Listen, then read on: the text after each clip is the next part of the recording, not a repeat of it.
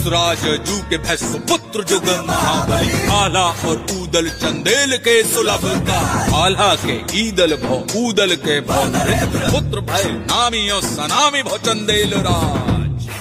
महोवा के कवि कुल श्रेष्ठ जगनायक, या चारण जगनिक राव द्वारा लिखित परमाल रासो की इस अमर वानगी में उल्लेख है बुंदेलखंड के दो असीम शूरवीरों।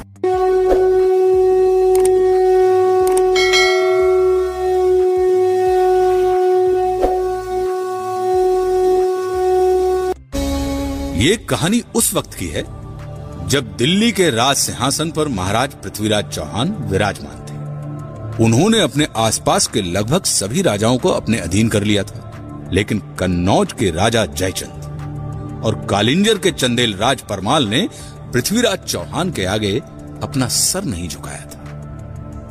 राजा परमाल का विवाह, उरई के राजा वासुदेव की बेटी मलहना के साथ हुआ था। मलहना की दो छोटी बहनें भी थी, देवलदे और तिलका, जिनका विवाह राजा परमाल के दो वीर सेना नायक और सगे भाई दक्षराज और वत्सराज के साथ हुआ था। इस विवाह से महारानी मलहना इतनी खुश हुई कि उन्होंने देवलदे और दक्षराज के लिए दहसरपुरवा में एवं तिलका और वत्सराज के लिए सिरसा में दो अलग अलग भव्य महल बनवा दिए। उन्हीं दिनों राजा परमाल ने महोबा को अपनी नई राजधानी घोषित किया था। चंदेल राज परमाल की इस पवित्र भूमि में लगभग एक ही समय में पाँच पुत्रों का जन्म हुआ, जो आगे चलकर महोबा के पंचवीर कहलाए। महारानी मलहना की कोख से राजकुमार ब्रह्म कुमार का जन्म हुआ। ब्रह्म कुमार एक शूरवीर योद्धा था। राजा परमाल के राजपुरोहित के घर ढेबा नामक बालक का जन्म हुआ।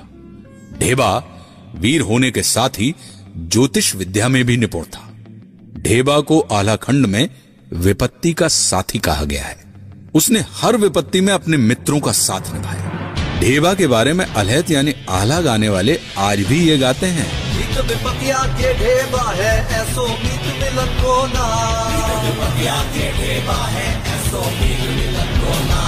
विपत्ति के मित्र ढेबा हैं, और ढेबा जैसे मित्र आसानी से मिलते नहीं इधर सिरसा में तिलका ने मलखान नाम के एक पुत्र को जन्म दिया। कहते हैं कि मलखान का शरीर वज्र की तरह कठोर था, और युद्ध भूमि में वो अंगत की तरह पाँव जमा कर लड़ता था। क्या पाँव पिछाड़ी तैन न जाने जंगा, देख लड़े मलखान। यानी पाँव को पीछे नहीं जाने देता था और अपनी जांगों को टेक कर लड़ता था मलखान। इधर दहसर पुरवा में देवलदे ने भी एक पुत्र को जन्म दिया, जिसका नाम आल्हा रखा गया। आल्हा के बाद देवलदे एक बार फिर से गर्भ से हो गई और तभी जब वो गर्भ से थी तो एक दिन मांडोगढ़ के बघेल राजा ने महोवा पर आक्रमण कर दिया। इस आक्रमण के लिए कोई तैयार नहीं था। इस आक्रमण ने महोबा के इतिहास में जोड़ दिया एक नया पन्ना। मांडवगढ़ के बघेल राजा ने महोबा पर आक्रमण कर दिया और चंदेल राज परमाल के भाई दक्षराज और वत्सराज को कैद कर लिया। उन्हें बंदी बनाकर वो मांडवगढ़ ले गया। लेकिन इस पर भी बघेल राजा की क्रूरता का अंत नहीं हुआ। उसने दोनों भाई दक्षराज और वत्सराज को मारकर उनका सिर बरगद के वृक्ष पर टांग दिया। आज भी अलहत उल्लेख करते हैं कि टंगी खुपड़िया है बरगद पर बरखा सहे सीत और घाम और आधी रतिया की बेला में रोबे ले अला को नाम। पिता की मृत्यु के कुछ महीने बाद ऊदल का जन्म हुआ। कहते हैं यही दिन जन्म हुआ ऊदल का धरती धसी अढ़ाई हाथ यानी जिस दिन ऊदल का जन्म हुआ, उस दिन धरती ऊदल के भार से अढ़ाई हाथ, यानी ढाई हाथ धस गई। लेकिन ऊदल की माता देवलते खुश न थी। मत दो इसे मेरी गोद में। कुल नाशक है ये? देवलती एक माँ होकर अपने बेटे के लिए ऐसी बातें मुँह से नहीं निकालनी चाहिए। यदि ऐसा नहीं होता मलहना तो पेट में आने के तीन महीने बाद इसके पिता की मृत्यु नहीं हो जाती। इसमें इस बच्चे का क्या दोष? ये तो नियति है। जिस पुत्र ने अपने पिता का मुँह नहीं देखा जिसके जन्म लेते ही धरती ढाई हाथ नीचे धस गई वो कुलनाशक नहीं तो और क्या है? कहो ना। देवलती तुम कटु हो गई हो। तुमसे बहस का ये उचित समय नहीं है। मलहना जब आप समझ ही चुकी हैं तो मुझे अकेले छोड़ने का कष्ट करो। हाँ बिल्कुल। आज से मैं इस बच्चे की माँ हूँ। अपने साथ ले जा रही हूँ इसे। पर एक बात याद रखना देवलदे। आगे चलकर यही बालक राज्य का नाम रोशन करेगा और अपने पिता की मौत का बदला लेगा। और अपने पिता की मौत का बदला लेगा। ये धर्म की माता है मालन ने जो उदर को तीनों बचा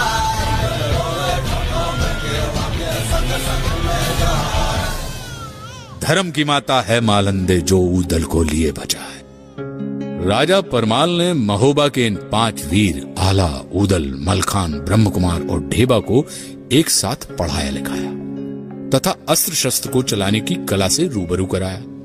देखते ही देखते पाँचों बालक अपनी किशोरावस्था पार कर गए। साथ ही साथ इनकी बहादुरी के किस्से पूरे प्रांत भर में फैल गए थे। इन सब में ऊदल की वीरता से राजा परमाल काफ़ी प्रभावित थे। ऊदल की वीरता से राजा परमाल काफ़ी प्रभावित थे। एक दिन वो अपने राज दरबार में बैठकर ऊदल की वीरता की चर्चा अपने सभासदों के सामने कर रहे थे। आला उदल मलखान ब्रह्म कुमार और ढेबा ये पाँचों इस आयु में भी बड़े बड़े योद्धाओं से कम नहीं है। और उदल की तलवार और युद्ध कौशल का तो क्या कहना? वाह! कि तभी आला उदल का मामा माहिल वहाँ आ पहुँचा। माहिल ने महाराज की बातें सुनी और माहिल महाराज से कहने लगा। क्षमा करे महाराज किंतु उदल तो एक साधारण सिपाही है। वो कब से तलवार बांधने लगा? माना माना कुछ छोटे मोटे युद्ध जीत लिए होंगे उदल ने। किंतु छोटे मोटे युद्धों से कोई शूरवीर तो नहीं बन जाता ना महाराज। उदल तो एक साधारण सिपाही है महाराज। माहिल तुम अपनी सीमाएँ भूल रहे हो। पूरे राज दरबार में बैठे सभी सामंत एवं राजा परमाल खुद इस बात से चौंक गए। सब उत्सुकता से माहिल की तरफ़ देखने लगे। क्षमा महाराज किंतु यदि ये उदल वीर होता तो मांडवगढ़ में उसके बाप का सर आज तक टंगा नहीं रहता महाराज। जब तक दक्षराज और वत्सराज के सर मांडवगढ़ से लाकर उनका अंतिम संस्कार नहीं कर दिया जाता तब तक उनकी आत्मा को मुक्ति नहीं मिलेगी, महाराज। तो अगर उदल वीर है तो इस कार्य को पूरा करके दिखाए। क्योंकि बाप का बैरी जो ना मारे तो कर बास गीध ना खाए। बाप का बैरी जो ना मारे तो कर मांस गीध ना खाए। यानी, जो बाप के शत्रु का वध नहीं कर सकता, उसका मांस गिद्ध भी नहीं खाता। पूरे दरबार में सन्नाटा फैल गया। राजा परमाल ने माहिल की इस बात को काटने की कोशिश की। वो माहिल को चुप कराना चाहते थे ताकि ये बात उदल के कानों तक ना पहुँचे। लेकिन चुनौतियाँ खुद चलकर यदि शूरवीरों के पास नहीं आती हैं तो कहा जाता है कि शूरवीर खुद चलकर चुनौतियों के पास पहुँच जाते हैं। चलती हुई बातों के बीच ऊदल वहाँ पर आ पहुँचे। माहिल, तुम चाहते क्या हो कि प्रतिशोध की आग में इनके भी सिर वहीं टंगे मिले? बस थोड़ा समय और। किस बात की चर्चा चल रही है महाराज? किसका सर कहाँ टंगा है? अब कुछ नहीं उदल। आओ भांजे उदल। तुम्हारी ही बात हो रही थी। माहिल। अरे बताने दीजिए ना महाराज। अभी तो आप प्रिय उदल की शूरवीरता के किस्से सुना रहे थे। अब जब शूरवीरता सिद्ध करने का अवसर है तो किस बात से भयभीत हो रहे हैं? और यदि अपने ही लोग यह नहीं जानेंगे तो कौन जानेगा? प्रिय उदल मांडोगढ़ में तुम्हारे किसी पूर्वज की खोपड़ी टंगी है। अब तुम अपनी माँ से जाकर पूछो कि यह खोपड़ी किसकी वो ही बता पाएँगे क्योंकि मैं तो बता नहीं पाऊँगा। राजा परमाल की लाख कोशिश के बाद भी सच उदल के सामने आ चुका था। वे एक क्षण के लिए भी राज दरबार में नहीं रुके। माँ सच सच बताना माँ हमारे कुल के किस पूर्वज की खोपड़ी मांडोगढ़ में टंगी है? खोपड़ी? कैसी खोपड़ी? म- नहीं जानती ऐसी किसी भी खोपड़ी के बारे में। ऊदल के मुँह से ये बात सुनकर देवलते डर गईं। वे समझ चुकी थीं कि आगे क्या हो सकता है। उसने बात को टालने की कोशिश की, लेकिन ऊदल टस से मस न हुआ।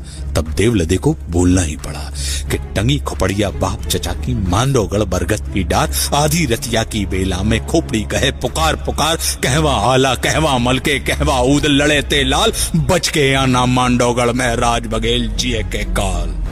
अरे अभी उम्र है बारी भोरी बेटा खाओ दूध और भात। चढ़े जवानी जब बाहन पे तब कह दही है तो कह बात मैं तुम्हारी भावनाओं को समझती हूँ पुत्र। किंतु इस समय तुम युद्ध के लिए तैयार नहीं हो। अभी उम्र ही क्या है तुम्हारी? माँ क्षत्रिय की उम्र नहीं देखी जाती। अभी अभिमन्यु ने चक्रव्यूह में अपना पराक्रम दिखाया था। लव कुश ने पराक्रमी राम को कड़ी टक्कर दी थी। तब उनकी उम्र क्या थी? और फिर राम लक्ष्मण की क्या उम्र थी जब वो राक्षसों से लड़े थे? देवलदे ऊदल के तर्कों को काट ना सकी। तभी उसने ऊदल को मलहना के पास ले जाने की सोची। मलहना ऊदल की धर्म माता थी। देवलदे को महसूस हुआ कि अपनी धर्म माता की बात ऊदल अवश्य सुनेगा। क्या कहा मलहना ने ऊदल से?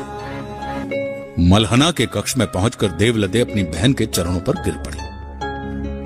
मलहना को सारी घटनाओं की खबर पहले ही मिल चुकी थी।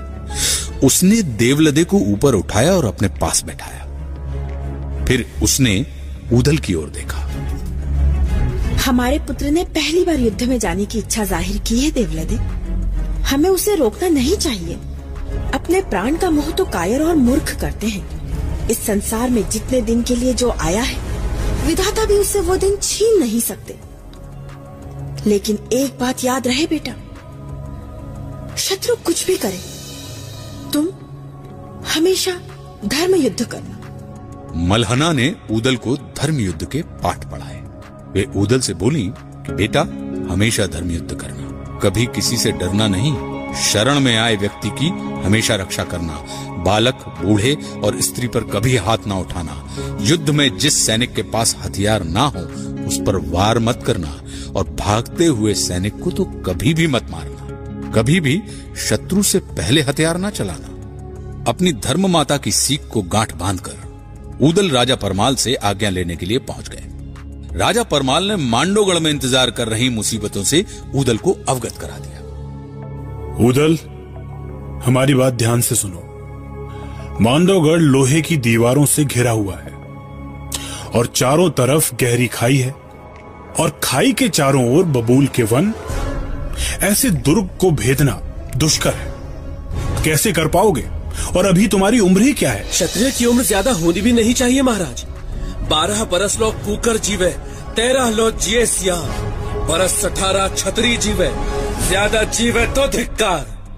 तुम्हारी वीरता पे हमें कोई संदेह नहीं है उदल। किंतु भय शत्रुओं की कुनीतियों का है। मैं नहीं जानता कि तुम लोग ये कैसे कर पाओगे, पर इतना ज़रूर बता सकता हूँ कि युद्ध में केवल शक्ति नहीं, अपितु युक्ति की भी आवश्यकता होती है। यदि पराक्रम के साथ बुद्धि का भी उचित उपयोग किया जाए तो तुम्हारी विजय निश्चित है।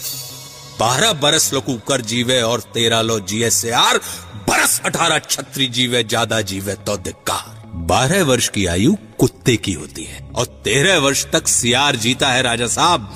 लेकिन क्षत्रि का लड़का यदि अठारह वर्ष के ऊपर जी जाए तो उसके जीवन को धिक्कार है।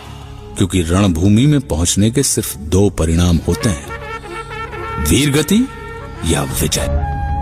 महाराज से विदा लेकर उदल ने अपने बाकी चारों वीर भाइयों को बुलाया और सभी लोग एक साथ मिले और मांडोगढ़ को जीतने की योजना बनाने में जुट गए। हम एकदम से मांडवगढ़ पर चढ़ाई नहीं कर सकते। पहले वहाँ के भेद जानने होंगे। उनके दुर्ग के बारे में जानना होगा। तभी यह युद्ध हम जीत सकते हैं। क्या कहते हैं भैया आला? आप ठीक ही कह रहे हैं भ्राता मलखान आला यदि मांडव के किसी सिपाही या अधिकारी को हम अपने साथ मिला ले तो नहीं भ्राता ब्रह्मा आपका सुझाव ठीक है।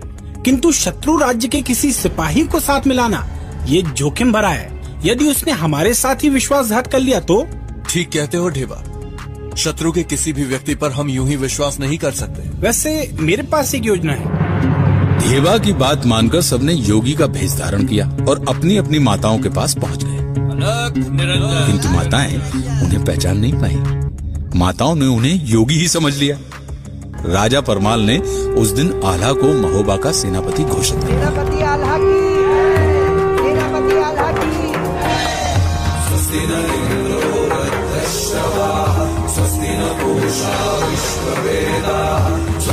न स्वस्ति नो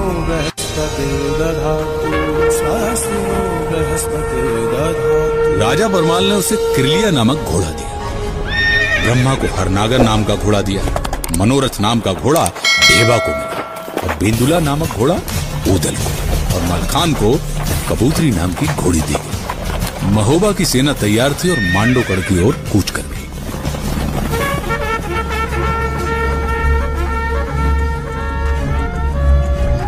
नगाड़ों और दुदम्बियों से आकाश गूंज उठा। महाराज परमाल की जय जयकार के नारे लगाए जाने लगे, किंतु क्या युद्ध इतना आसान था? क्या पाँच नवयुवकों के दम पर एक महायुद्ध को जीता जा सकता है? मांडवगढ़ की ओर कूच करने के कई दिन बाद महोबा की सेना ने मांडवगढ़ राज्य की सीमा के पास ही बबूरी वन यानी बबूल के जंगल में पड़ाव डाल दिया। सेना की बागडोर राजकुमार ब्रह्मा के हाथों में सौंपी गई। आला, उदल, मलखान और ढेबा। योगियों के भेष में मांडव राज्य की सीमा में दाखिल हो गए। और योगी होने के नाते उन्हें किसी ने रोका भी नहीं। कुछ ही देर बाद वे मांडवगढ़ किले के मूल द्वार पर पहुँच गए। द्वारपाल ने उन्हें रोक लिया। ठहरिए। अलख निरंजन। कहो वत्स क्या समस्या है? आप लोग कहाँ से आ रहे हैं? सुदूर हिमालय से। इतनी दूर से? कोई विशेष काम? वत्स हम सन्यासी हैं। हिमालय से चले हैं। दक्षिण के हिंदू सागर तक। रास्ते में तुम्हारा ये नगर आ गया। इसलिए हमने सोचा कि इस नगर की सेवा ग्रहण कर लें। सुना है यहाँ के राजा बड़े दयालु हैं। सो तो ठीक है लेकिन यहाँ ठहरेंगे कितने दिन? अगर सन्यासी को ये पता होता कि वो कितने दिन ठहरने वाला है तो फिर वो सन्यासी ही क्यों होता? मन हुआ तो सालों वरना एक क्षण मगर वत्स तुम्हें कोई असुविधा हो तो हम आगे की ओर चले जाएँगे। नहीं नहीं ऐसी बात नहीं लेकिन पूछना मेरा काम है। आप बुरा मत मानिए।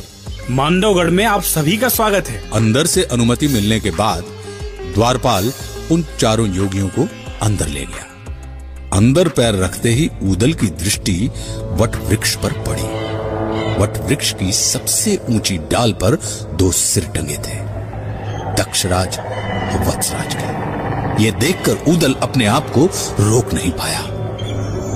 और शायद द्वारपाल उदल के मानसिक उद्वेग को पहचान गया। अरे छोटे बाबा जी पेड़ पे टंगी उन खोपड़ियों को क्या देख रहे हैं? इस नगर में और भी सुंदर चीज़ें हैं। उन्हें देखिए उनका आनंद लीजिए। अब तुम हमें सिखाओगे कि क्या देखना है? आला ने हालात को संभालते हुए कहा स्वामी उदयानंद आप सन्यासी हैं किंतु पेड़ पर दो शीश देखकर उद्विग्न हो गए। सन्यासी को किसी घटना से विचलित होना शोभा नहीं देता। एक सन्यासी के लिए मृत्यु अंतिम सत्य नहीं होता। क्षमा करें गुरुदेव। भावना की ज्वार को रोक नहीं पाया किंतु इतना विभत्स कृत्य कौन कर सकता? अब अरे, अरे स्वामी जी हमें इन सबसे क्या लेना? आप पधारे हमारी नगरी में। योगी आगे बढ़ गए जब सारे योगी रनिवास में रानी कुशला के पास पहुँचे तो उनका बहुत आदर सम्मान किया गया। फिर रानी ने उनसे भजन गाने का आग्रह किया। आला ने अपनी डबली निकाली, मलखान ने मृदंग और ढेबा ने बांसुरी। और उदल अपने मीठे स्वर में गाने लगे और उन्होंने वहाँ पर समा बाँध दिया।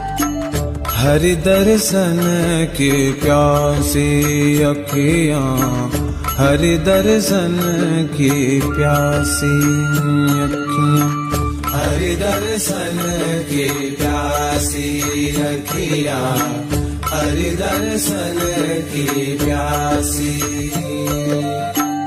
देखो चाहत कमल नयन को, निस दिन रहत उदासी अखियाँ हरि दर्शन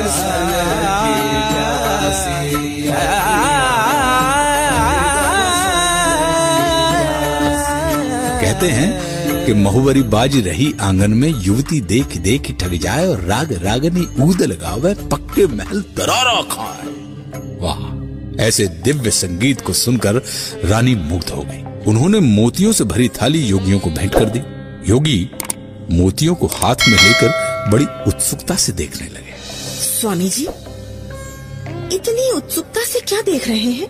माता ये किस वृक्ष के फूल हैं? बहुत ही सुंदर है। अप्रतिम।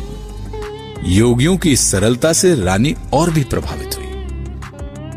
फिर रानी कुशला ने आला से कहा महाराज ये मोती है।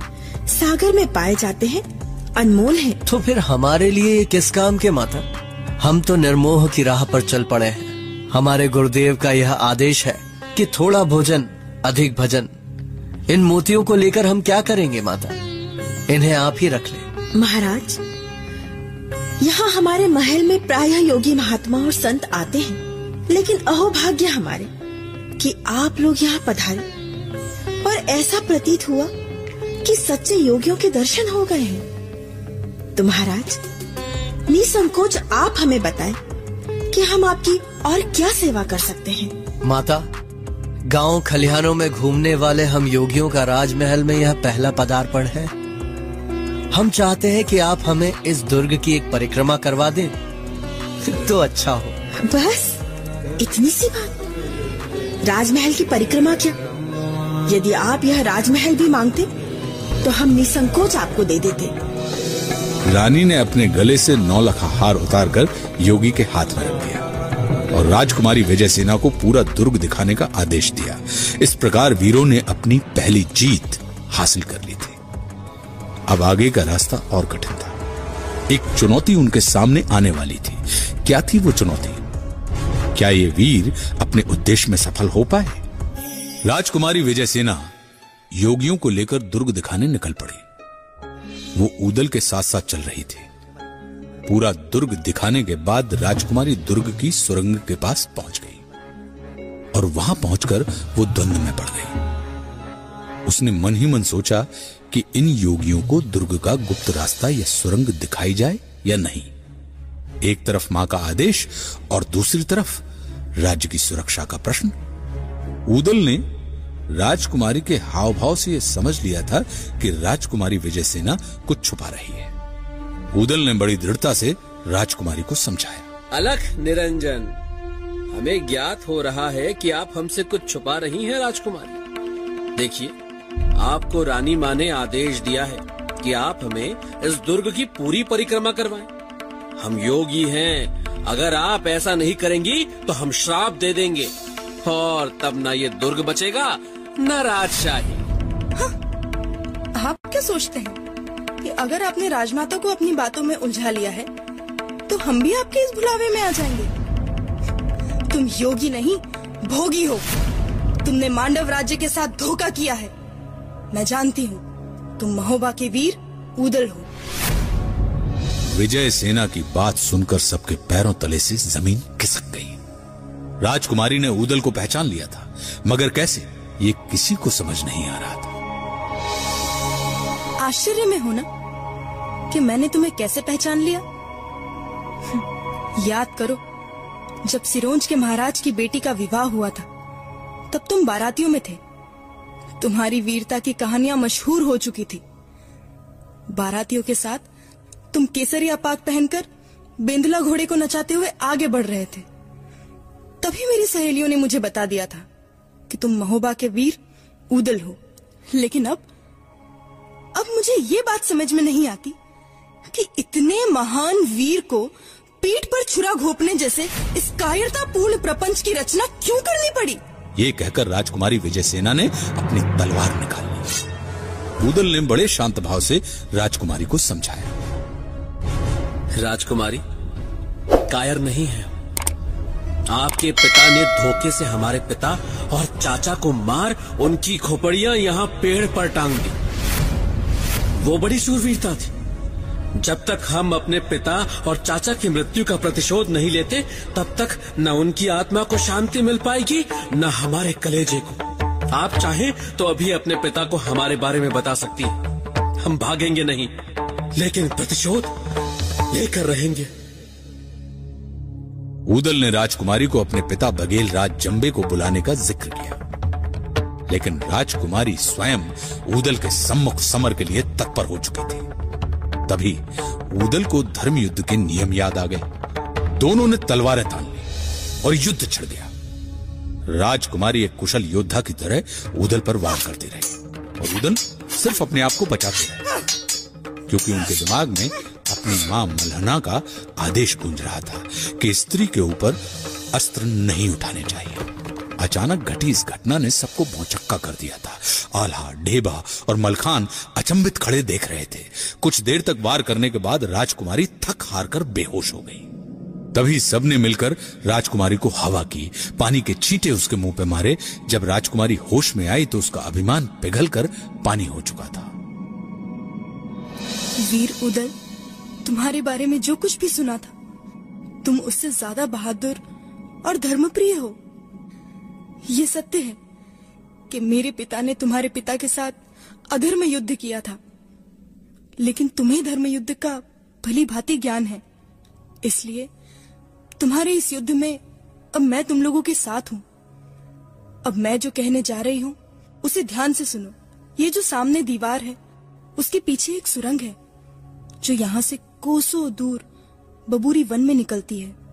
ये दुर्ग सब तरफ़ से इतना सुरक्षित है कि किसी और रास्ते से यहाँ प्रवेश कर पाना तुम लोगों के लिए शायद नामुमकिन हो। सुरंग का दूसरा मुँह बबुरी वन में खुलता था। बबुरी वन यानी बबूल के जंगल, जहाँ महोबा के सैनिकों ने अपना पड़ाव डाला था। ये भेद खुलने के साथ ही महोबा के वीरों ने युद्ध जीतने की सबसे महत्वपूर्ण चाबी हासिल कर ली थी। इस युद्ध का परिणाम क्या हुआ? क्या महोबा के पाँच युवा महावीर महोबा की खोई प्रतिष्ठा को पुनर्प्रतिष्ठित कर पाएँगे?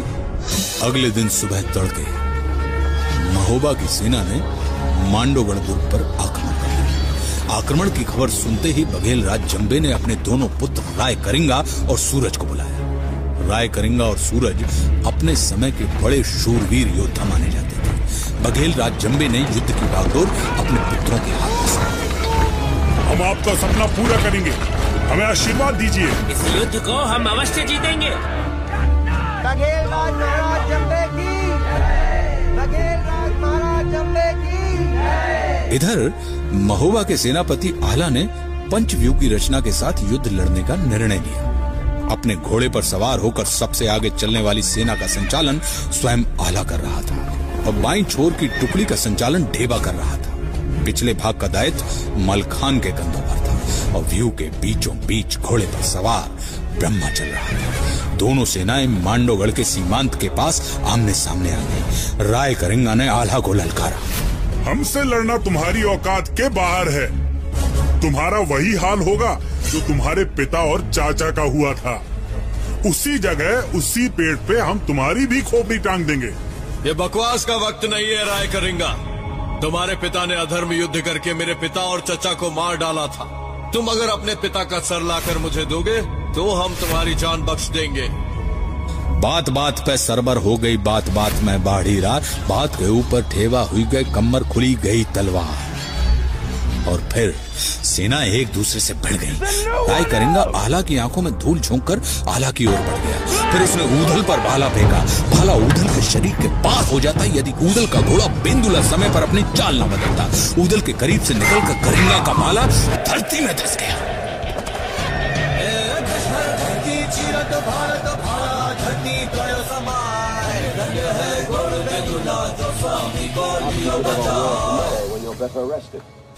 इस घटना से राय कलिंगर आश्चर्यचकित रह गए। उसने ऊदल पर तलवार से आक्रमण किया और ऊदल ये कहकर राय करिंग पर टूट पड़ा कि पहली बाणी मैं बोलत नहीं, दूजी मैं नहीं करते रार, और तीजी बाणी मैं छोड़त नहीं मुँह में ठूस दे तलवार। और ऊदल के पहले वार में ही राय कलिंगर घायल हो गया। और वो रणभूमि छोड़कर भाग गया। इस घटना से उसकी सेना का मनोबल टूट गया और भगदड़ मच गई। लेकिन तभी सूरज ने मांडोगढ़ की सेना की बागडोर अपने हाथों में ली और आल्हा को ललकार कर कहा आल्हा इतने सैनिकों की जान गंवाने से कोई मतलब नहीं। आओ हम दोनों द्वंद्व युद्ध करें और द्वंद युद्ध के फैसले से इस युद्ध का फैसला हो। अरे जाओ अगर तुमसे मैं लड़ूँगा तो दुनिया के सारे वीर मुझ पे ये कहकर हंसेंगे कि आल्हा ने एक बच्चे को हरा दिया। तुम्हारे लिए तो मेरा भाई उदल ही काफ़ी है। आला का आदेश पाते ही उदल सूरज के साथ द्वंद्व युद्ध करने के लिए तैयार हो गया। दोनों की तलवारें निकल गईं और वे दोनों एक दूसरे पर वार करते रहे। ये लड़ाई शाम तक चली और सूरज ढलने के बाद आला ने दोनों को रोक दिया। आला ने दोनों वीर योद्धाओं को शाबाशी दी और दोनों पक्ष की सेनाएँ अपने अपने शिविर में लौट गईं। आज का युद्ध तो बिना किसी निर्णय के समाप्त हो गया। लेकिन अगले दिन की सुबह महोबा के लिए क्या मुसीबत लाई? राजकुमार करिंगा ने कौन सा पैतरा खेला? सूरज की पहली किरण फूटते ही युद्ध फिर आरंभ हो गया। राय करेंगा स्वस्थ हो चुका था। उसने सेना की बागडोर फिर अपने हाथ में ले ली थी। दोनों ओर की सेनाएँ आमने सामने थी, तलवारें निकल गईं और तुरही नाथ के साथ साथ युद्ध शुरू हो गया। काफ़ी देर तक युद्ध चलता रहा, खून से भरी पूरी भूमि लाल हो गई थी कि भुजा बहादुर फरकन लागे, नाचन लगे मुच्छ के बार और कट कट मोटी गिरे खेत में उठ उठ रुंड करे तकरार युद्ध चलता रहा, पर विजय किसी की नहीं हुई। युद्ध का रुख बदलने के लिए आला ने उदल को राय करिंगा की ओर अग्रसर होने के लिए कहा। उदल को आता देख राय करिंगा भी चकित रह गया। उसने अपनी तलवार खींच ली और उदल पर टूट पड़ा। राय करिंगा ऊदल पर अपनी तलवार से एक के बाद एक लगातार वार करता जा रहा था और उदल उनके दिमाग में अपनी योजना अनुसार राय करिंगा को थका देना चाह रहे थे और उदल अपने आप को बचाते रहे। जैसे ही उदल को महसूस हुआ कि राय करिंगा थोड़ा सा धीमा पड़ा है और वैसे ही उदल ने लपक कर राय करिंगा के ऊपर ऐसा जोरदार किया कि राय करिंगा का सर धड़ से अलग हो गया। राय करिंगा के मर जाने पर मांडोगढ़ की सेना पलायन करने लगी। सूरज ढलने को था। पर उस दिन के युद्ध का निर्णायक पल तो शाम के पहले ही गुजर चुका था। उस दिन का युद्ध समाप्त हो गया। उधर युद्ध की गतिविधियों से अनजान आला ऊदल से ईर्ष्या करने वाला उनका मामा माहिल महोबा पहुँच गया। और उसने महोबा के रनिवास में पहुंचकर यह खबर दी कि युद्ध में आला और उदल के सरों को काटकर फेंक दिया गया है। यह खबर मिलते ही देवलदे और मलहना रो पड़ी। दुख से पूरा रनिवास विफल हो उठा। चारों ओर मरघट की सी खामोशी छा गई कि तभी युद्ध का समाचार लेकर दूत राजमहल पहुँचा और उसने राय करिंगा का सर राजा परमाल के सामने थाली में रख दिया। ये देखते ही माहिल वहाँ से निकल भागा और उरई की ओर चल पड़ा। उसका षड्यंत्र एक बार फिर निरस्त हो चुका था। अगले दिन के युद्ध की शुरुआत में ही मलखान के हाथों सूरज मारा गया और अब महोबा की सेना को रोकने वाला कोई नहीं था। महोबा की सेना ने मांडवगढ़ के किले को घेर लिया। कहते हैं कि ये खबर मिलते ही राजा जम्बे भयभीत हो गया और उसने सहजो जोगिन को बुलाया। सहजो जोगिन या सहजो योगिनी। ये एक ऐसी योगिनी थी जो काली शक्तियों की उपासक थी, जिसने तंत्र मंत्र द्वारा कई सिद्धियाँ प्राप्त कर रखी थी। देखो जोगिन कुछ ऐसा करो कि इन वीरों के खेमे में खलबली मच जाए। और मैं इस अफरा तफरी का लाभ उठाकर ये युद्ध जीत जाऊँ। आप चिंता ना करें, महाराज। मेरी सिद्धियों के सामने कोई वीर आज तक नहीं टिक पाया है। तो फिर इन बालकों की क्या बिसात? अपनी कही बात के अनुसार सहजो ने बंगाली पुड़िया मारकर ऊदल को भेड़ बना दिया और गुरु झिलमिल की मढ़ी में ऊदल को बाँध दिया। ऊदल गायब हो चुके थे। ऊदल के ना मिलने पर आला बुरी तरह घबरा गए तभी बाबा गोरखनाथ ने अपनी दिव्य वाणी से आला को पूरी घटना के बारे में बताया। पूरी कहानी समझते ही आला ने मलखान और ब्रह्मा को बुला भेजा। ब्रह्मा और मलखान गुरु झिलमिल बाबा की कुटिया में योगियों का भेष धारण करके पहुँच गए। वहाँ पहुंचकर दोनों ने गुरु जी को भजन सुनाया। गुरु झिलमिल उनके भजन को सुनकर बड़े प्रसन्न हुए। वाह क्या स्वर है बेटा? मन प्रसन्न हुआ। मांगो क्या मांगते हो? बाबा सहजो जोगी ने हमारे भाई उदल को बकरी बनाकर आपके यहाँ मढ़ी में बाँध दिया है। बाबा आप महाप्राण हैं। कृपया आप हमारे भाई को उसकी पूर्व अवस्था में लौटा दीजिए। बस इतनी सी बात। तथास्तु। और ऊदल फिर से मनुष्य बन गए। इधर आला ने ऐलान कर दिया कि जब तक किला ध्वस्त नहीं होगा, तब तक सभी लोग यहाँ पर डटे रहेंगे कि कठिन किला रहे मांडवगढ़ का आला ने दिए वचन उचाए। जो लो किला न टूटे तो लो मांडव विजय न सपने माए। जब तक मांडवगढ़ का किला ध्वस्त नहीं होगा, हमारी विजय स्वप्न के जैसी है। कुछ देर कोशिश करने के बाद किले का द्वार टूट गया। लेकिन अंदर राजा जंबे कहीं नहीं दिखा। उधर से लौटते वक्त तीन वीरों को रास्ते में सहज जोगिन मिल गई उन्होंने जोगिन का जूड़ा काट लिया, जिसमें उसकी काली शक्तियों का वास था और किले की ओर बढ़े। जब ये तीनों वीर बबूरी वन के पास यानी बबूल के जंगलों के पास पहुँचे, तब एक घुड़सवार सैनिक किले से निकलकर उनके पास पहुँचा। महाबली उदल, सेनापति आला ने संदेश भेजा है कि राजा जंबे कहीं छुप गए हैं और उनका पता नहीं चल रहा है।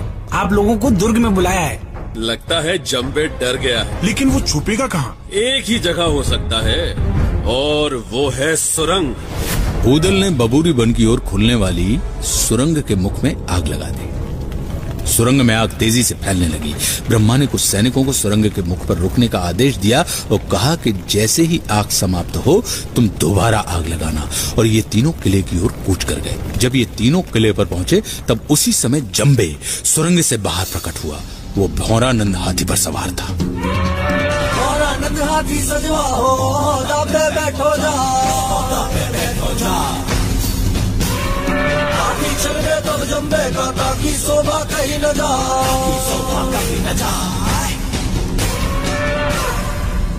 ऊदल ने घोड़ा बढ़ाकर हाथी के माथे पर अपने घोड़े बेंदुला की दोनों टापे अड़ा दी और हौदे यानी पालकी के ऊपर लगे हुए ध्वज को काटकर फेंक दिया और उदल घोड़े से छलांग लगाकर हौदे पर चढ़ गए और जम्बे को बिना कोई मौका दिए जम्बे का सर पकड़कर काटकर फेंक दिया। युद्ध समाप्त हुआ। महोबा की सेना की जय धुनी से पूरा किला गूंज उठा। कि बड़े लड़ैया महुआ बारे इनकी मार सही न जाए। एक को मारे दुई मर जाए, तीसरा खौफ खाए मर जाए। अब लौटने की तैयारी थी। युद्ध जीतने का समाचार जब राजा परमाल के पास पहुँचा तो वे बहुत खुश हो गए। उन्होंने पूरे राज्य में विजय का उत्सव मनाने की घोषणा कर दी। प्रजा में खुशी की लहर दौड़ गई और राजा परमाल ने राजमहल में आम दरबार बुलाया आला, उदल मलखान ब्रह्मा और ढेबा ने आकर बड़ों के चरण स्पर्श किए। आल्हा ने ससम्मान अपने पिता, दक्षराज और अपने चाचा, वत्सराज के सर को निकालकर राजा परमाल के सामने रख दिया। ऊदल ने प्रतिज्ञा पूरी की थी। उसने जंबे का सर निकालकर मलहना के चरणों में रख दिया था और बोला कि बाप का बैरी जो ना मारे ओ का मांस गीध न खाए, और माता हो गई पूरी प्रतिज्ञा। लिया जंबे का शीस उतार। आला उदल और राजा परमाल की जय जयकार के नारे पूरे राज्य में गूंजने लगे। चारों तरफ़ खुशियाँ ही खुशियाँ थी। लेकिन यह कहानी यहीं खत्म नहीं होती, क्योंकि खुशियों की इस बारिश को कभी ना कभी तो थमना ही था। मांडोगढ़ की जीत के बाद आला उदल की कीर्ति चारों तरफ़ फैलने लगी। पर ईर्षा और द्वेष से भरा हुआ उनका मामा, माहिल, इस बात को स्वीकार नहीं कर पा रहा। क्योंकि वो आला उदल की शक्ति से भली भांति परिचित था वो जानता था कि यदि आला और उदल एक साथ रहेंगे तो विश्व जैसे इन्हें कोई नहीं रोक सकता। इसलिए वो एक नए षड्यंत्र की शुरुआत में जुट गया क्या था माहिल का ये षड्यंत्र? आज नहीं, अगले हफ़्ते क्या होगा जब माहिल चलेगा एक और चाल?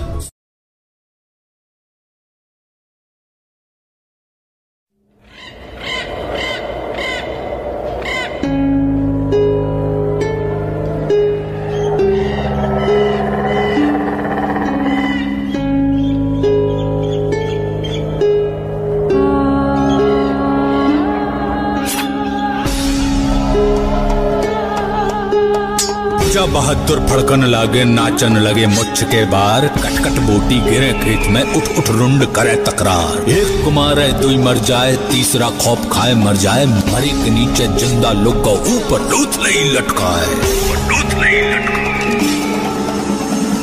बुंदेलखंड के दो असीम शूरवीरों के लिए प्रशस्ति में लिखा गया है ये लोक महाकाव्य जिसका एक एक छंद सुनकर रोंगटे खड़े हो जाते हैं। और हम पहुँच जाते हैं वहीं युद्ध के मैदान में आला उदल के साथ। उसी समय जब ये घटनाएँ घटित हो रही थी।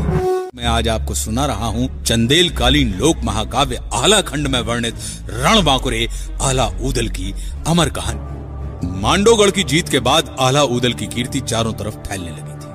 पर ईर्षा और द्वेष से भरा उनका मामा, माहिल, इस बात को स्वीकार नहीं कर पा रहा था। और एक नए षड्यंत्र में लग गया। एक दिन। अरे मलखान तुमने सिरसागढ़ का नाम सुना है? सिरसागढ़? हाँ सुना तो है लेकिन अचानक मामा जी आप तो फिर तुम ये भी अवश्य जानते होगे कि राजा परमाल ने तुम्हारे पिता को उसका शासन सौंप दिया था। नहीं तो? ये तो मुझे मालूम नहीं था। अरे मालूम कैसे चलेगा भांजे? पृथ्वीराज ने आक्रमण करके उसको अपने राज्य में मिला लिया था और अपने बेटे पारत को गद्दी पर बिठा दिया ये बात सुनकर मलखान अपने आप पर काबू नहीं रख पाया। उसका खून खोल उठा। वो उसी क्षण महाराज परमाल के पास पहुँच गया। आला और उदल वहाँ पहले से ही मौजूद थे। महाराज की जय हो। कहो पुत्र इतने विचलित क्यों नज़र आ रहे हो? आपने मेरे पिताश्री को सिरसागढ़ का शासन सौंप दिया था। और फिर पृथ्वीराज ने आक्रमण करके उसको अपने राज्य में मिला लिया था और अपने बेटे पारथ को गद्दी पर बैठा दिया था। महाराज क्या ये सच है? क्या सच में ऐसा हुआ था? मुझे तो मुझे तो विश्वास ही नहीं हो रहा। ये बात तो मुझे आज तक किसी ने बताई ही नहीं। इतना बड़ा अनर्थ और हमें सूचना तक नहीं। देखो पुत्र गड़े मुर्दे उखाड़ने से कोई फ़ायदा नहीं है। और फिर पृथ्वीराज बहुत बड़े वीर हैं। और उनके पास विशाल सेना भी है। उनसे युद्ध करना मानो मौत को बुलावा देना है। और फिर जितना राजपाट हमारे पास है वो पर्याप्त है। क्षमा करें महाराज। हम सर कटा सकते हैं लेकिन सर झुका नहीं सकते। बिल्कुल। सिरसागढ़ को हमें पुनः जीतना होगा। हमें अपना खोया हुआ स्वाभिमान और सम्मान वापस चाहिए। लंबी बहस के बाद महाराज परमाल ने सिरसागढ़ पर आक्रमण करने का हुक्म दे दिया। अगले कुछ ही दिनों में सिरसागढ़ पर आक्रमण की तैयारी पूरी कर ली गई। फिर से आला के हाथों में महोबा की सेना की कमान सौंप दी गई। एक दूत के हाथों सिरसागढ़ के राजा और दिल्ली के महाराज पृथ्वीराज चौहान के बेटे पारत को यह संदेश भेजा गया कि या तो युद्ध करो या फिर किला खाली कर दो। अकस्मात ये संदेश मिलने के बाद राजा पारत घबरा गया। उसने तुरंत महामंत्री को अपने कक्ष में बुलवा भेजा। मुझे तो कुछ समझ नहीं आ रहा है मंत्री जी। बड़ी विकट परिस्थिति है महाराज। हमारी सेना इस अकस्मात युद्ध के लिए बिल्कुल भी तैयार नहीं है। लेकिन मांडवगढ़ जीतने के बाद महोबा की सेना के हौसले आसमान को छू रहे हैं। कुछ तो करना ही होगा।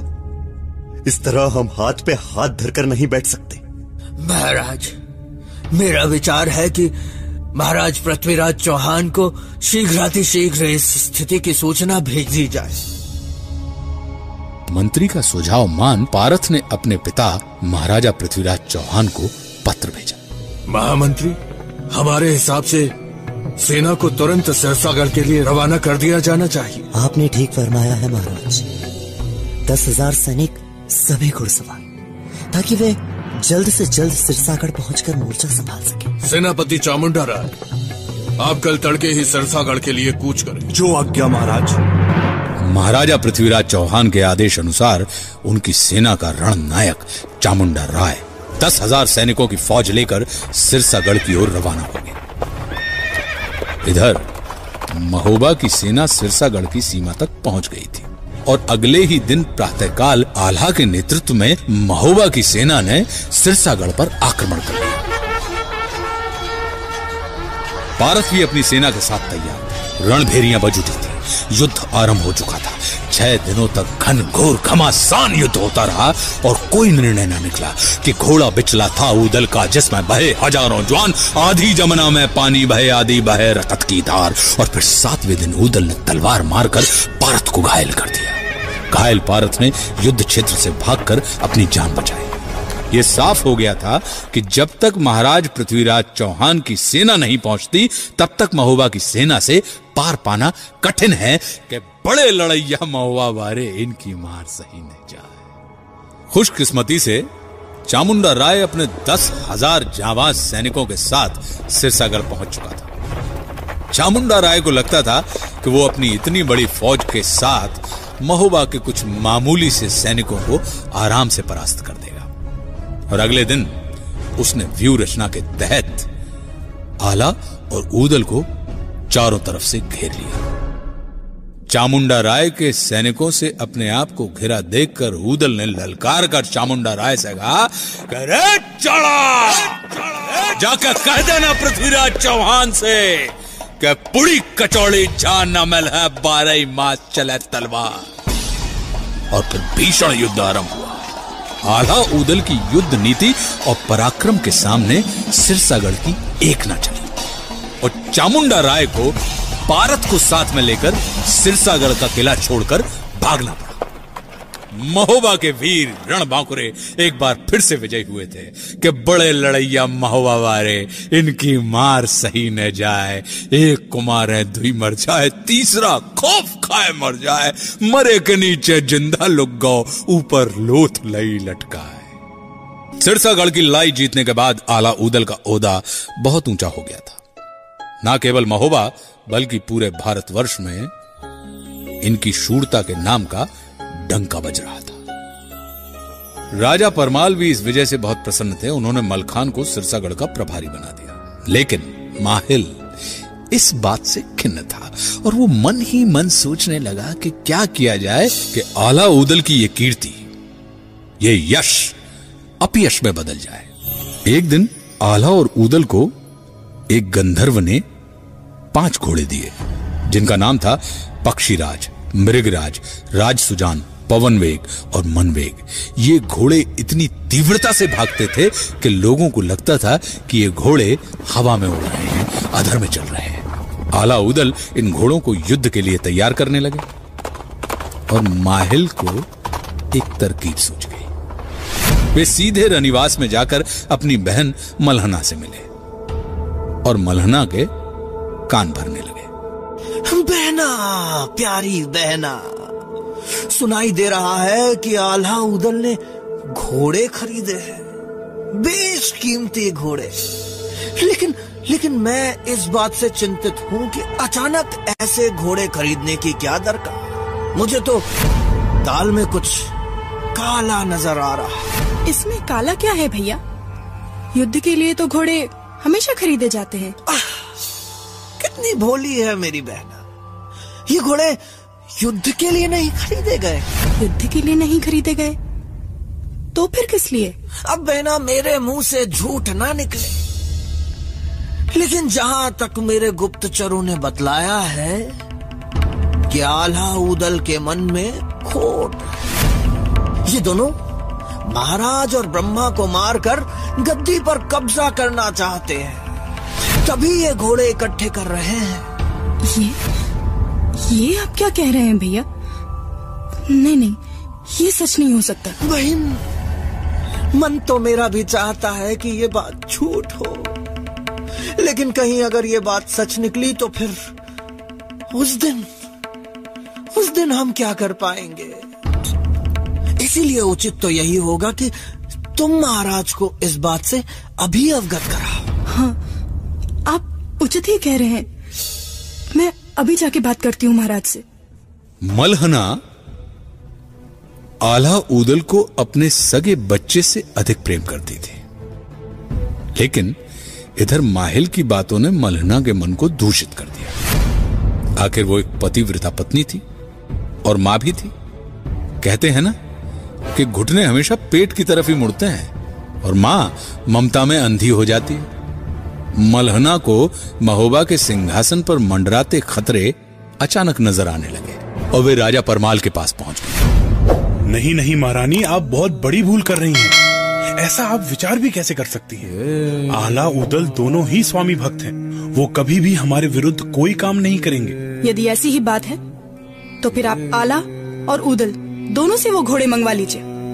मैं दावे के साथ कह सकती हूँ कि वो आपको घोड़े नहीं देंगे।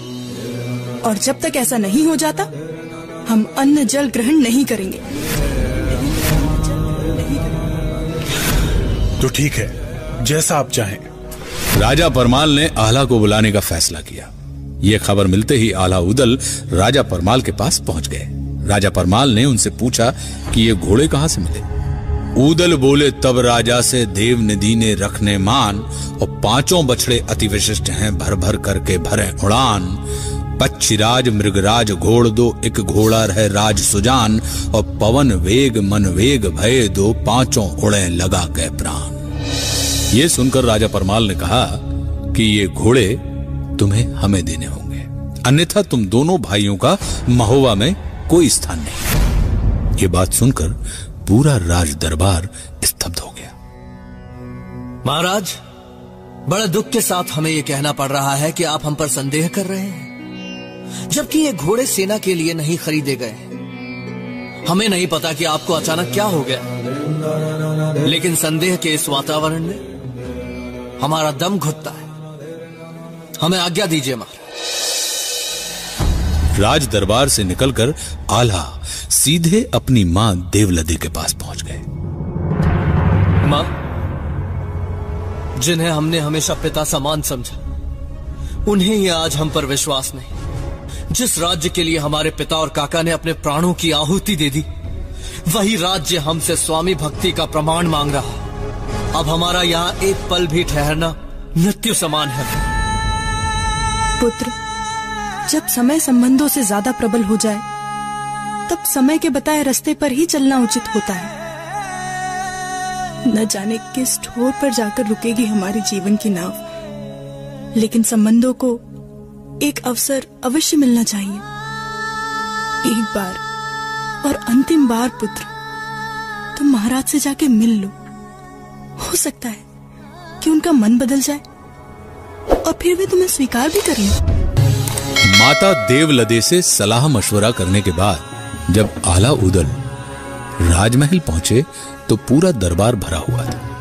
आला उदल ने राजा को माता की कही हुई बातें दोहराई। बातों को सुनकर राजा परमाल आला उदल से बोले, यदि तुम राज्य में खाओगे तो गोमांस खाओगे। अगर पानी पियोगे तो गाय का रक्त पियोगे। यदि स्त्री के साथ सोते हो तो बहन के साथ सोओगे।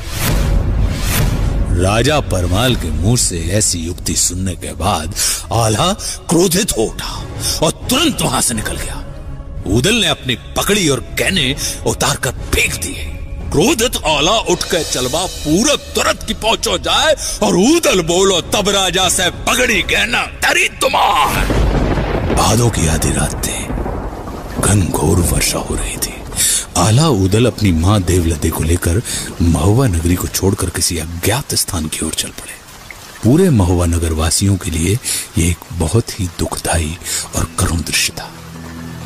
इस घटना को गाते हुए आज भी उत्तर और मध्य भारत के अलहत रो पड़ते हैं। नैना नैना आँसू ढारे दया न कहूँ उठाओ देखाए। आल्हा चली भय उदल चली भय जैसे राम लखन चली जाए।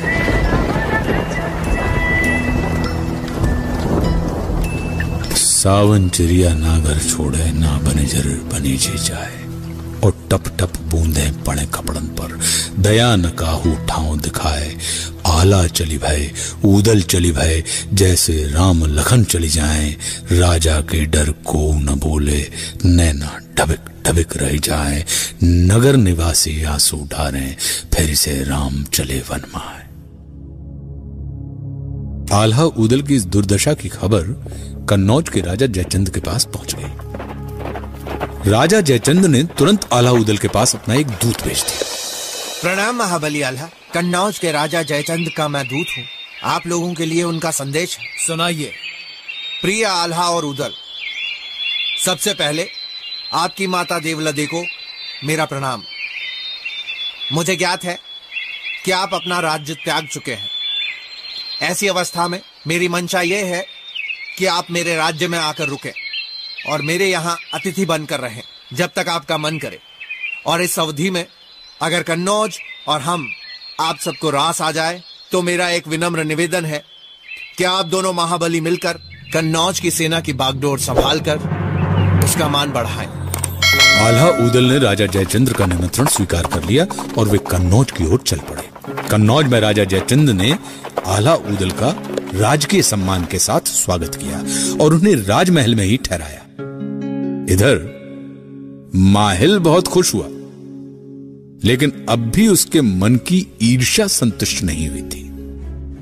उसके मन में अब भी षड्यंत्र चल रहा। आल्हा उदल राजा जयचंद के महल में रहने लगे, और राजा जयचंद की सेना को सवारने में जुट गए। लेकिन इधर आल्हा उदल को घर से बेघर करने के बाद भी माहिल चुप नहीं बैठा। मौका मिलते ही एक दिन वो महाराज पृथ्वीराज चौहान के दरबार दिल्ली जा पहुँचा।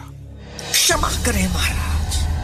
किंतु मुझे लगता है कि सिरसागढ़ का बदला लेने के लिए आप सिरसागढ़ पर नहीं, महोबा पर हमला कीजिए और महोबा को अपने कब्जे में ले लीजिए। और अभी तो मौका भी बहुत अच्छा है, क्योंकि राजा परमाल ने आल्हा उदल को अपने राज्य से बाहर कर रखा है। और आल्हा उदल अभी कन्नौज में रह रहे हैं। पृथ्वीराज चौहान माहिल की बातों में आ गए। और उन्होंने तुरंत अपने महाबली सेनापति चामुंडा राय को बुलाया। चामुंडा राय इस बार पचास हज़ार सैनिकों की सेना लेकर महोबा की ओर कूच कर गया। यह खबर राजा परमाल के पास पहुँच गई। उन्होंने तुरंत राजकुमार ब्रह्मा को बुला दिया बेटा ब्रह्मा स्थिति बहुत नाजुक है। हालात को देखते हुए तुम्हारा क्या विचार है? महाराज आल्हा दल को आप बुला लीजिए।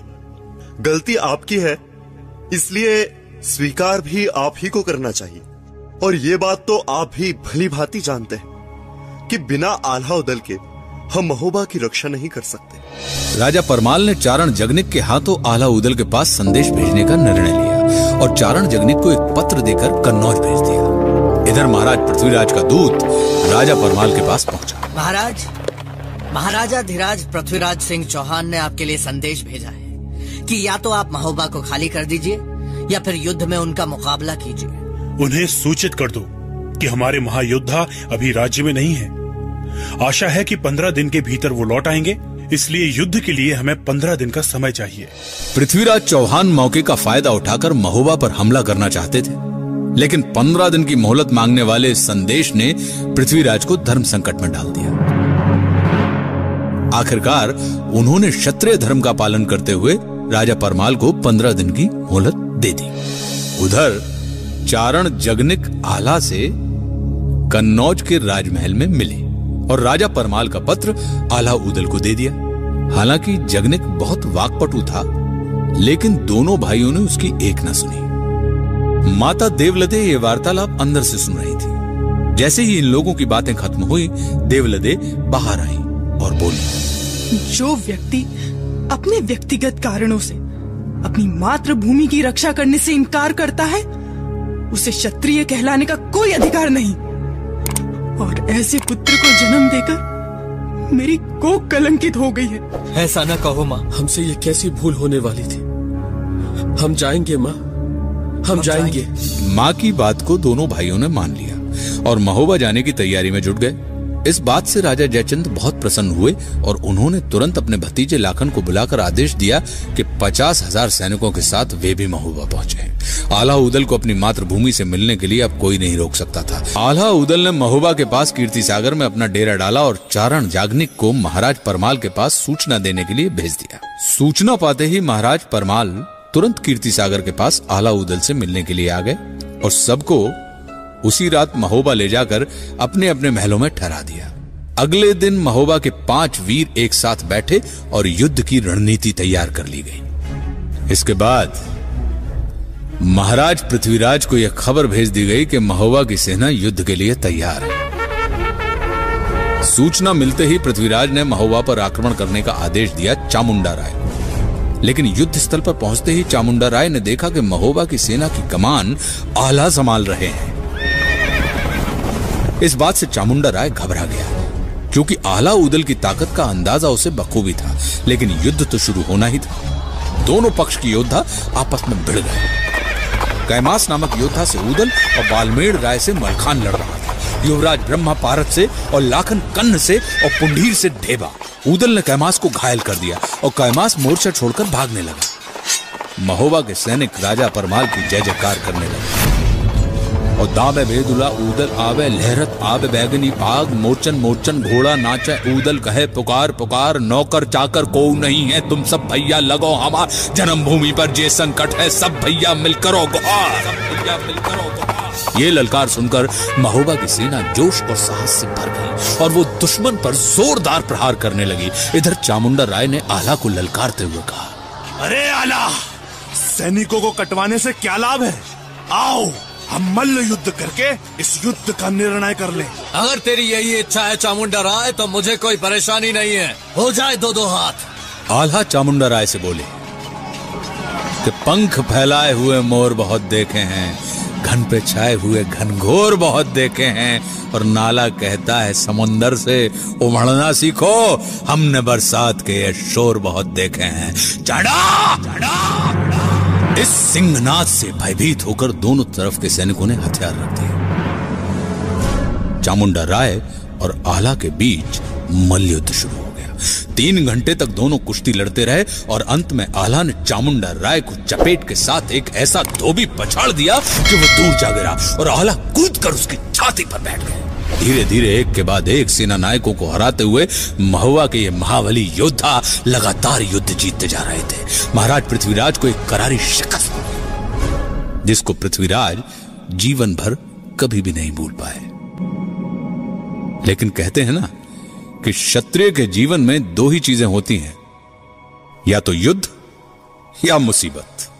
युद्ध जीतने के बाद जब दोनों भाई अपने महल पहुँचे, तब उनके सामने एक नई मुसीबत खड़ी थी। एक दिन ऊदल अपने भाई आल्हा से मिलने के लिए उनके कक्ष में पहुँचे। आल्हा भैया आओ उदल मेरी इच्छा है कि इस बार गंगा दशहरा के अवसर पर बिठूर जाकर गंगा स्नान कराऊं। देखो उदल बिठूर में उन राजाओं के खेमे भी पड़ेंगे जिनसे हमारी शत्रुता है। इसीलिए मेरा मानना है कि वहाँ जाना तुम्हारे लिए उचित नहीं होगा। फिर भी अगर जाना चाहते हो तो बस इतना कहूँगा कि सावधानी बरतना। भैया आपकी बात को मैं सदैव याद रखूँगा। इस तरह उदल गंगा दशहरी का स्नान करने बिठूर जाने की तैयारी करने लगे। उनको तैयारी करता देख आल्हा का बेटा इंदल अपने चाचा से बोला अरे काकाश्री आप कहाँ जाने की तैयारी कर रहे हैं? बेटा मैं गंगा दशहरा के अवसर पर बिठूर में गंगा स्नान करने जा रहा हूँ। तो फिर तो मैं भी चलूँगा आपके साथ। बड़ा आनंद आएगा। तुम जा तो सकते हो परंतु पहले अपनी माँ से अनुमति ले लो। अगर वो अनुमति दे दे तो ही तुम मेरे साथ चल सकते हो। इंदल अनुमति लेने के लिए अपनी माँ से मिला और जिद करके माँ सोना दे को मना लिया। अब चचा भतीजा बिठूर की ओर कूच कर गए। ऊदल ने नदी किनारे रेत पर एक सुंदर जगह चुनकर अपना डेरा जमाया और तंबू शामियाना गाड़ दिया। गंगा दशहरे के पावन अवसर पर दोनों चचा भतीजे ने शांति से स्नान किया और स्नान खत्म कर खेमे की ओर लौटने लगे कि तभी इंदल ने कहा काकाश्री आपकी आज्ञा हो तो क्या मैं थोड़ा मेले में घुमाऊं? हाँ हाँ बिल्कुल घुमाओ।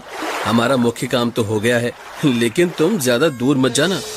ऊदल खेमे में लौट आए और अपनी कुल देवी मेहर भवानी की पूजा करने लगे। इधर इंदल मेले में घूमने लगा। तभी बल्क बुखारे की राजकुमारी चित्ररेखा ने इंदल को देख लिया। वो इंदल के सुंदर रूप पर मुग्ध हो गई और उसने तुरंत इंदल को बुलाने के लिए अपनी दासी को इंदल के पास भेजा। इंदल राजकुमारी चित्ररेखा से मिला। राजकुमारी को मेरा प्रणाम। मैं महुबा के राजा परमाल के सेनापति महाबली आल्हा का पुत्र हूँ। इंदल। ये तो बड़ी ही खुशी की बात है। या फिर यूँ कहिए कि संयोग की बात है? कि आप महाबली आला के सुपुत्र हैं। हमने आपको खेमे के सामने से जाते हुए देखा था। बस फिर क्या था? हम आप पर मुग्ध हो गए। जी मुझे खुशी है कि आपको मैं अच्छा लगा। ऐसे में यदि ये राजकुमारी आपसे स्वयंवर रचाना चाहे तो कोई गलत बात तो नहीं। ये आप कैसी बातें कर रही हैं? स्वयंवर रचना मेरे लिए संभव नहीं है। क्षमा करें मैं चलता हूँ। चित्र रेखा की लाख कोशिशों के बावजूद इंदल चित्ररेखा से स्वयंवर रचाने के लिए राज़ी नहीं हुआ। तब चित्ररेखा ने सिपाहियों को बुलवाया और इंदल को कैद कर लिया। साथ ही साथ उसने आदेश दिया इस बात की गोपनीयता बरकरार रहे। मेरे माता पिता को भी इस बात की खबर न हो। अगर किसी ने भी मुँह खोला तो उसका परिणाम अच्छा नहीं होगा। इधर उदल अपने डेरे पर इंदल का इंतज़ार कर रहे थे। उदल को जब पता चला कि इंदल लापता है तो वे विचलित हो गए। उन्होंने पूरा मेला छान मारा। बदकिस्मती से उस मेले में माहिल ने अपना खेमा जमाया हुआ था। माहिल को इंदल के लापता होने की खबर मिल गई। ये सुनते ही माहिल एक पल भी मेले में नहीं रुका और सीधा महोबा में आला के पास पहुँच गया। देखो आला उदल की कोई संतान नहीं है, इसीलिए वो सोचता है कि उसके हिस्से की सारी संपत्ति इंदल ले लेगा। और वो इस नीच सोच की वजह से इंदल से जलता है। और इसी वजह से वो इंदल को बैला फुसला कर बिठूर ले गया, जहाँ उसने इंदल की हत्या कर दी। वो तुम्हारा सगा भाई हो सकता है, भांजे। पर अफसोस अफसोस लोभ कभी अपना पराया नहीं देखता। इंदल की हत्या की बात सुनते ही आला बौखला गए। आला उदल को अपने बेटे से ज़्यादा प्यार करते थे पर इस घटना ने उन्हें अंदर तक झकझोर दिया। माहिल की इस हरकत से अनजान उदल अपने भाई के पास पहुँच गए और भैया भैया अनर्थ हो गया है। बिठूर के मेले में इंदल कहीं खो गया है। हम क्षमा चाहते हैं। मैंने पूरा मेला छान मारा पर फिर भी नीच! मेरे बेटे की हत्या करने के बाद तू मेरे पास क्षमा मांगने आया है? और ये गणन कहानी सुनाकर हमें बहकाने की कोशिश कर रहा है? तू वीर नहीं, हत्यारा है। ये कहते ही आला ने अपने भाई उदल को पीटना शुरू कर दिया। उदल के लिए आला पिता से बढ़कर उन्होंने मुँह बंद करके सब सहन किया ये सब देखकर सोनादे अपने आप को रोक नहीं सकी और उन्होंने आला का हाथ पकड़ लिया और उदल को छोड़ने के लिए गिड़गिड़ा स्वामी स्वामी रुक जाइए स्वामी। आप ऐसा पाप ना करें। आपके छोटे भाई ने क्या क्या नहीं किया है आपके लिए? रुक जाइए स्वामी ऐसा अनर्थ ना करें। ये मेरा भाई नहीं है मेरे बेटे का हत्यारा है। कोड़े की मार से बुरी तरह घायल उदल ने अपनी भाभी से कहा। भाभी भाभी मैं सच कह रहा हूँ भाभी। मैंने इंदल को नहीं मारा। पता नहीं वो मेले में कहा खो गया। मैंने उसे बहुत ढूंढा, पर फिर भी वो नहीं मिला। कम से कम आप मेरा विश्वास करो। सोना देने, आला को समझाया। हम तुम रही बे जय दुनिया में इंदल पैर मिलेंगे, आए। और कोक के भाई को तुम मारत ऐसी तुम्हें मुनासिब ना है। जोड़ी बनी रहे, दंपत की बेटा होत न लागे देर, और भैया गए तो फिर न मिल है देवर, मेरो लड़ेता शेर। ओ काहे रूट गए हो स्वामी, काहे लखन को मारे राम? और भैया विपत बटैया होते, गाढ़े दिन में आवे काम? आला ने हाथ रोक लिया। लेकिन फिर उसने जल्लादों को आदेश दिया। इसे यहाँ से उठाकर जंगल में ले जाओ, और इसे मारकर इसकी लाश को फेंक दो। ऐसे धोखेबाज की लाश को तो जानवर भी नहीं खाएँगे। जल्लाद उदल को लेकर जंगल की ओर चल पड़े। पीछे पीछे सोनादे भी आ गई और थोड़ी दूर पहुँचते ही सोनादे ने जल्लादों को रोक दिया। रुकिए। आप लोग इन्हें यहीं छोड़ दीजिए। और सेनापति आला को इस बात का पता नहीं चलना चाहिए। उन्हें सिर्फ़ ये बता दें कि उन्होंने जैसा कहा था वैसा ही किया गया है। जब उनका गुस्सा शांत होगा वो भी अपने भाई के लिए व्याकुल हो जाएँगे। अब आप सब यहाँ से जा सकते हैं। सोनादे लौट आई और उदल को जल्लादों ने जंगल में छोड़ दिया। जंगल में उदल भटकने लगे। वो समझ नहीं पा रहे थे कि ये क्या हो रहा है उनके साथ। उदल जंगल में भटकते हुए अपनी ससुराल नरवरगढ़ पहुँच गए। वहाँ उदल अपने साले युवराज मकरंद राय से मिले और पूरी कहानी उसको बताई। मुझे नहीं मालूम कैसे पर यह सच है कि बिठुर के मेले में इंदल कहीं खो गया है। ऐसा होना तो संभव नहीं लगता। इंदल इतना बच्चा भी नहीं कि खो जाए। मुझे लगता है कि किसी ने उसे अगवाह किया होगा। आप चिंता न करें। मैं अवश्य कुछ करता हूँ। अब उदल गुप्त रूप से राजमहल में रहने लगे थे और मकरंद ने चारों ओर इंदल को ढूँढने के लिए अपने गुप्तचर भेज दिए थे। कुछ दिन बाद एक गुप्तचर आकर मकरंद से मिला। राजकुमार की जय। सोचना है कि बल्क बुखारी की राजकुमारी चित्रलेखा ने इंदल को बंदी बनाकर रखा है। और ये सोचना एकदम सटीक है क्योंकि राजकुमारी की दासी के हवाले से इस बात की पुष्टि हुई है। बहुत अच्छे। बहुत खूब ये बात मकरंद ने उदल को बताई और बलख बुखारे पर हमला बोल दिया। ये खबर मिलते ही बलख बुखारे के राजा घबरा गए और उन्होंने तुरंत अपना दूत भेजा मकरंद के पास। राजकुमार महाराज ये जानना चाहते हैं कि युद्ध का कारण क्या है? उनसे कहो कि उनकी बेटी राजकुमारी चित्रलेखा ने मोहबा के राजा परमाल के सेनापति वीरवर आल्हा के पुत्र को बंदी बना रखा है। अगर वो इंदल को लौटा देंगे तो हम युद्ध नहीं करेंगे। ये बात सुनकर बलक बुगारे के राजा ने मकरंद और उदल को अपने दरबार में आमंत्रित किया। दोनों जब पहुँचे तो उनकी बहुत आवभगत की गई। क्षमा करें महाराज। लेकिन ये युद्ध करना अनिवार्य था। आप जानते नहीं है कि इस घटना से मोहबा के पूरे राज परिवार पर क्या असर पड़ा है? महाबली उदल और राजकुमार मकरंद हम क्षमा प्रार्थी हैं किंतु इस बारे में मुझे कुछ नहीं पता था। बलख बुखारे के राजा ने राजकुमारी चित्ररेखा को बुलाया और उसे बहुत फटकारा। हमें क्षमा कीजिए पिताजी। हमसे बहुत बड़ी भूल हो गई। सभा में इंदल उपस्थित हुआ। तब चित्ररेखा उदल को संबोधित करते हुए बोली अतिथिगण मैं इंदल से स्वयंवर करना चाहती हूँ पर इंदल है कि मानता ही नहीं। हम इंदल से अत्यधिक प्रेम करते हैं और हम इस भरी सभा में घोषणा करते हैं कि अगर इंदल नहीं माने तो हम अपने प्राण त्याग देंगे। राजकुमारी महोबा में हम कोई काम चोरी छुपे नहीं करते। आप इंदल को वापस कर दीजिए और हम आपको वचन देते हैं। कि हम स्वयं आपका ब्याह इंदल से करवाएँगे। और फिर मकरंद उदल और इंदल को लेकर नरवरगढ़ की ओर चल पड़ा। रास्ते में मकरंद ने उदल और इंदल को सिरसागढ़ में मलखान के पास छोड़ दिया।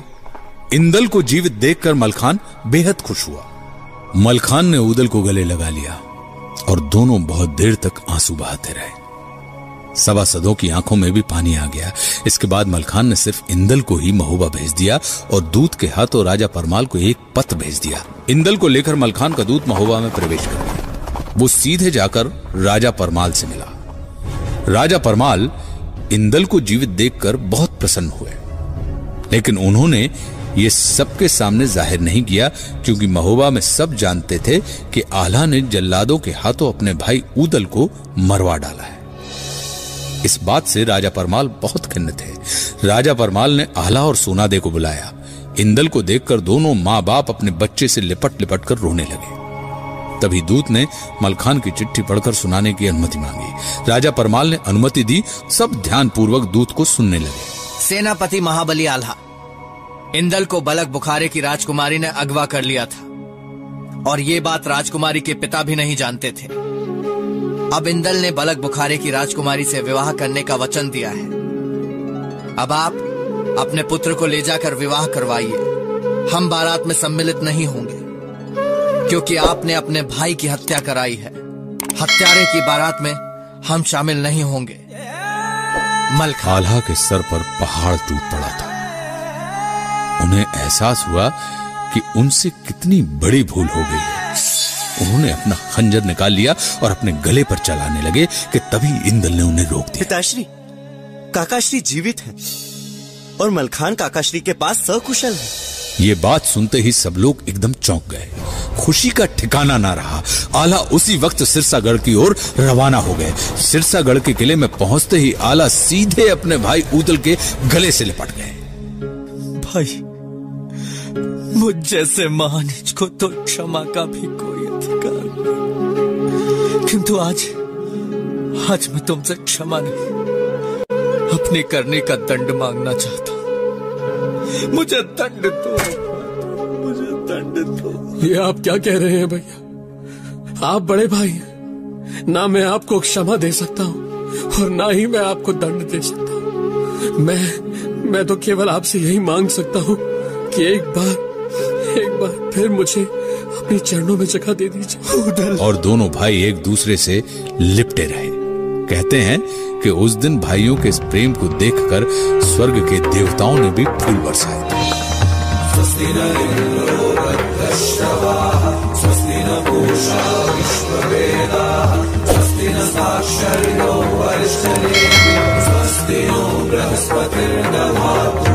स्वस्ति न बृहस्पतिर्दधातु स्वस्ति नो बृहस्पतिर्दधातु इधर महाराज पृथ्वीराज ने कन्नौज के राजा जयचंद की बेटी संयोगिता का हरण करके उससे शादी कर ली थी। तभी से राजा जयचंद पृथ्वीराज के दुश्मन बन चुके। थे और जब पृथ्वीराज ने महोबा पर चढ़ाई की, तब राजा परमाल भी पृथ्वीराज के दुश्मन बन गए।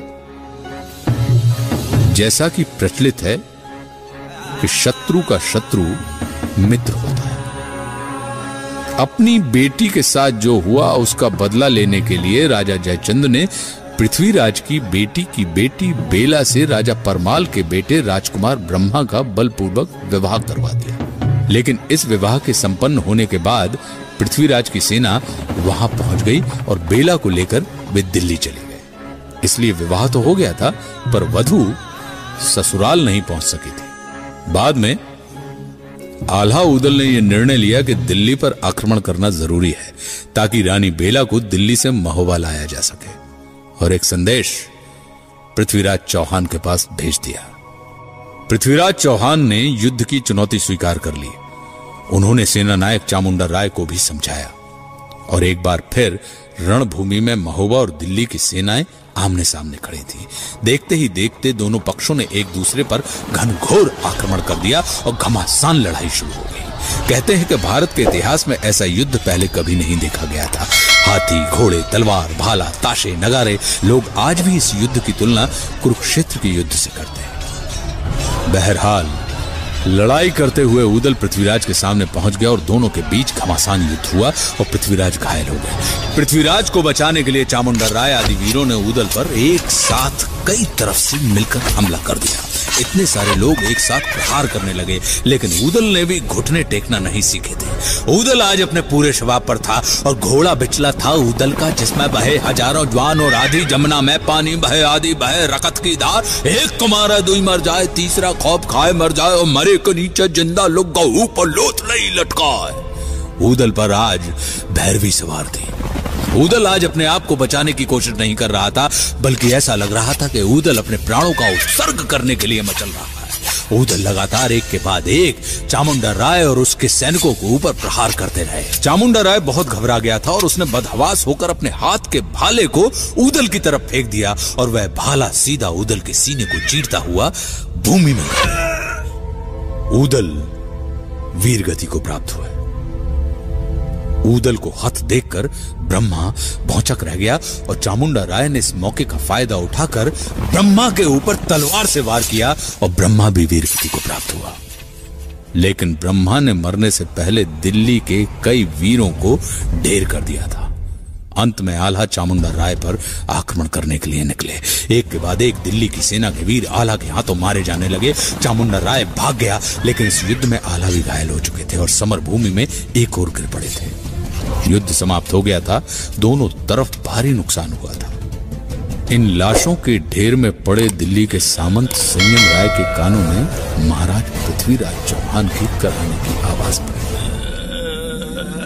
उसने देखा कि समर भूमि में महाराज पृथ्वीराज चौहान निशक्त पड़े हैं और उनके शरीर का मांस गिद्ध नोच कर खा रहे हैं। सामंत संयम राय धीरे धीरे रेंगते हुए पृथ्वीराज चौहान के पास पहुँचे। ज़मीन से कटार उठाकर उन्होंने अपने शरीर के मांस को काट काट कर गिद्धों को खिलाना शुरू कर दिया। और इस प्रकार स्वामी भक्त सामंत संयम राय ने अपने नरेश पृथ्वीराज चौहान को बचा लिया। कहा जाता है कि समर भूमि में पड़े आल्हा को उस समय के प्रसिद्ध संत परम गुरु बाबा गोरखनाथ अपने साथ उठाकर अपने अखाड़े में लेकर चले गए। कहा जाता है कि आल्हा ने नाथ पंथ स्वीकार कर लिया था। एक मान्यता और है कि आल्हा अपनी कुल देवी मैयर माता के बहुत बड़े भक्त थे। लोग कहते हैं कि आज भी मैयर माता के ऊपर सबसे पहला पुष्प महावीर आल्हा के द्वारा ही चढ़ाया जाता है। एक और किवदंती के अनुसार आल्हा का संबंध द्वापर युग से जोड़ा जाता है। आल्हा को बर्बरीक का अवतार माना जाता है। बर्बरीक कौन थे? महाबली भीम के पुत्र घटोत्कच के पुत्र का नाम बर्बरीक था। जब महाभारत का युद्ध शुरू होने लगा तो भगवान श्री कृष्ण ने पांडव पक्ष के सभी योद्धाओं को अपने पास बुलाया। और उनसे पूछा कि इस भीषण युद्ध को कौन योद्धा अपने पौरुष की दम पर कितने जल्दी समाप्त कर सकता है? तो किसी ने कहा कि पाँच दिन, किसी ने कहा दस दिन, किसी ने कहा एक दिन, लेकिन जब घटोत्कच पुत्र बर्बरीक को बुलाया गया तो बर्बरीक ने कहा कि मैं सिर्फ़ एक बाण से संपूर्ण युद्ध को समाप्त कर सकता हूँ। तो भगवान कृष्ण ने बर्बरीक से पूछा कि इस युद्ध में तुम किसकी तरफ़ से युद्ध करोगे? तो बर्बरीक ने कहा कि मेरी माँ का आदेश है कि जो कमज़ोर पक्ष हो, तुम उसकी तरफ़ से ही अपनी शक्ति का प्रदर्शन करना। भगवान ने कहा कि तुम हमें बताओ कि कैसे एक बाण से तुम संपूर्ण युद्ध का समापन कर सकते हो। बर्बरीक ने अपने धनुष की प्रत्यंचा पर सिंदूर लगाई और उन्होंने एक पेड़ की तरफ़ इंगित कर कर भगवान कृष्ण से कहा कि मैं इस प्रत्यंचा को छोड़ूँगा और इस सिंदूर की एक एक बूंद ये सारे के सारे वृक्ष के पत्ते पर आ जाएगी। जहाँ जहाँ इस सिंदूर की बूंद को आप देखेंगे, मेरा बाण उस पत्ते पत्ते को छेदते हुए जाएगा। भगवान कृष्ण ने परीक्षा के लिए उस वृक्ष के एक पत्ते को अपने पैर के नीचे दबा के रख लिया। इधर बर्बरीक ने प्रत्यंचा छोड़ी। और उस वृक्ष के एक एक पत्ते पर वह चिन्ह अंकित हो गया। भगवान कृष्ण ने बहुत चुपचाप पैर के नीचे दबे हुए पत्ते को देखा तो वह पत्ता भी चिन्हित था।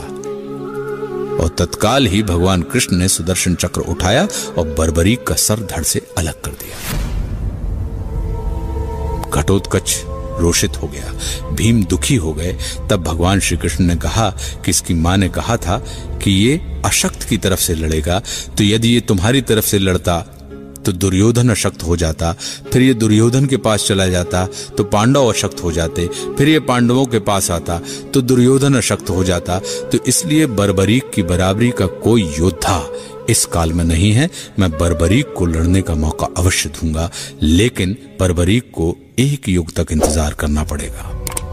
बर्बरीक, तुम्हारी बराबरी के योद्धा तुम्हें कलयुग में मिलेंगे। कहा जाता है कि आल्हा बर्बरीक के अवतार है। तो ये कहानी थी आल्हा उदल की। उपस्थित होऊँगा आपके दरबार में अगले हफ़्ते एक और नई कहानी नए किरदारों के साथ। ऐसे ही और वीडियोस देखने के लिए सब्सक्राइब करें हमारे चैनल को। और बेल आइकन को दबाना बिल्कुल ना भूलें, ताकि हमारे वीडियोस की सबसे पहले जानकारी आपको ही मिले।